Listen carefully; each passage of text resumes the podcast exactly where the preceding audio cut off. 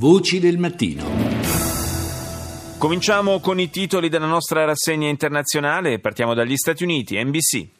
Tonight, the U.S. drops the mother of all bombs, nicknamed for the largest non-nuclear weapon ever used. Gli Stati Uniti sganciano la bomba Moab, cioè la madre di tutte le bombe. Il soprannome deriva dal fatto che si tratta dell'ordigno non nucleare più potente che sia mai stato usato. L'obiettivo è l'ISIS in Afghanistan, ma probabilmente Trump ha anche voluto mandare un messaggio. E a questo proposito, parlando della minaccia nucleare rappresentata dalla Corea del Nord, un consigliere dell'intelligence dice in esclusiva a NBC che gli Stati Uniti sono pronti a lanciare un attacco preventivo nel caso in cui ci sia la convinzione che Pyongyang stia per compiere un altro test nucleare.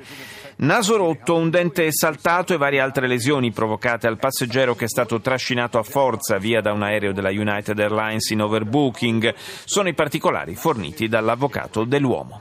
La spagnola TVE. La llaman la madre de todas las bombas, es la más potente de las que existen sin combustible nuclear. La chiamano la madre di tutte le bombe, la più potente che esista tra quelle non nucleari. Per la prima volta gli Stati Uniti l'hanno lanciata in una zona di guerra. È accaduto in Afghanistan con l'obiettivo di distruggere tunnel sotterranei costruiti dall'ISIS. Trump ha dichiarato di aver autorizzato l'operazione e si è detto orgoglioso dei suoi militari.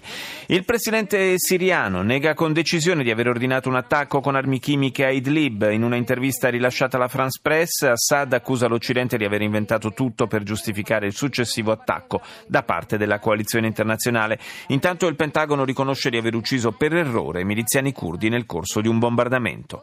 Le immagini satellitari alimentano il timore che la Corea del Nord sia pronta a effettuare un nuovo test nucleare, magari questo sabato, in coincidenza con le celebrazioni per l'anniversario della nascita del fondatore del paese, il nonno dell'attuale leader Kim Jong-un. Al Jazeera. جولتنا الإخبارية الجزيرة منتصف اليوم والتي نستعرض فيها رفقة مراسلين آخر تطورات هذا النهار معكم عبد القادر أياب Mosca dichiara che non sosterrà i tentativi da parte del Consiglio di sicurezza dell'ONU per condannare il regime siriano senza approfondite indagini, mentre Washington riconosce il deterioramento delle relazioni tra le due parti. Sullo sfondo dei preparativi per l'attuazione dell'accordo delle quattro città continuano le incursioni russe a Idlib e le aree e, e circostanti Aleppo con morti e feriti. Il ministro della difesa del Sudan infine dichiara che l'esercito nazionale dà prova di moderazione in risposta alle provocazioni, così le definisce, dell'esercito egiziano nella zona di confine. France 24. En Côte d'Ivoire, l'ancien chef de la garde républicaine condamné à 18 ans de prison dans l'affaire des disparus du Novotel. In Costa d'Avorio l'ex capo della Guardia Repubblicana è stato condannato a 18 anni di prigione per l'affare dei dispersi del Novotel, l'albergo in cui nel 2011 quattro persone, tra cui due francesi, vennero sequestrati prima di essere assassinati in piena crisi post-elettorale. Lo Stato islamico colpito dagli Stati Uniti in Afghanistan, Washington ha sganciato 11 tonnellate di esplosivo nell'est del paese. Si tratta della prima bomba non nucleare di questa potenza mai utilizzata in combattimento.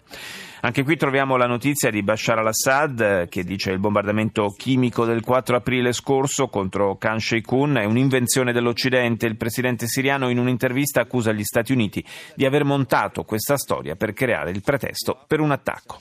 Andiamo in Germania, a Erde.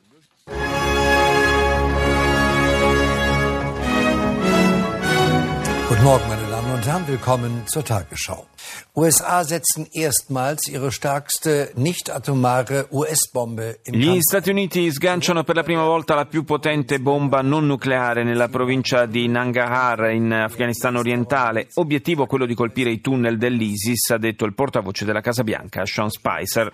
In un'intervista televisiva il presidente turco Erdogan ha escluso categoricamente una possibile liberazione del giornalista del Die Welt, Denis Yücel, sostenendo che anche Berlino rifiuta di ascoltare gli appelli per il rilascio di cittadini turchi arrestati in Germania. Attentato contro il Borussia Dortmund, la magistratura ha spiccato un mandato d'arresto contro un 25enne iracheno, ma non a causa di quelle esplosioni. Il giovane infatti è accusato di essere un membro dello Stato islamico, ma per ora non ci sono prove di un suo coinvolgimento nell'attacco. Il Canada è pronto a varare una legge per la legalizzazione della cannabis ad uso ricreativo. Con tale mossa il governo mira a frenare la criminalità organizzata. Il Canada diventerebbe il secondo paese al mondo dopo l'Uruguay a fare questa scelta. E chiudiamo la rassegna con l'australiana ABC.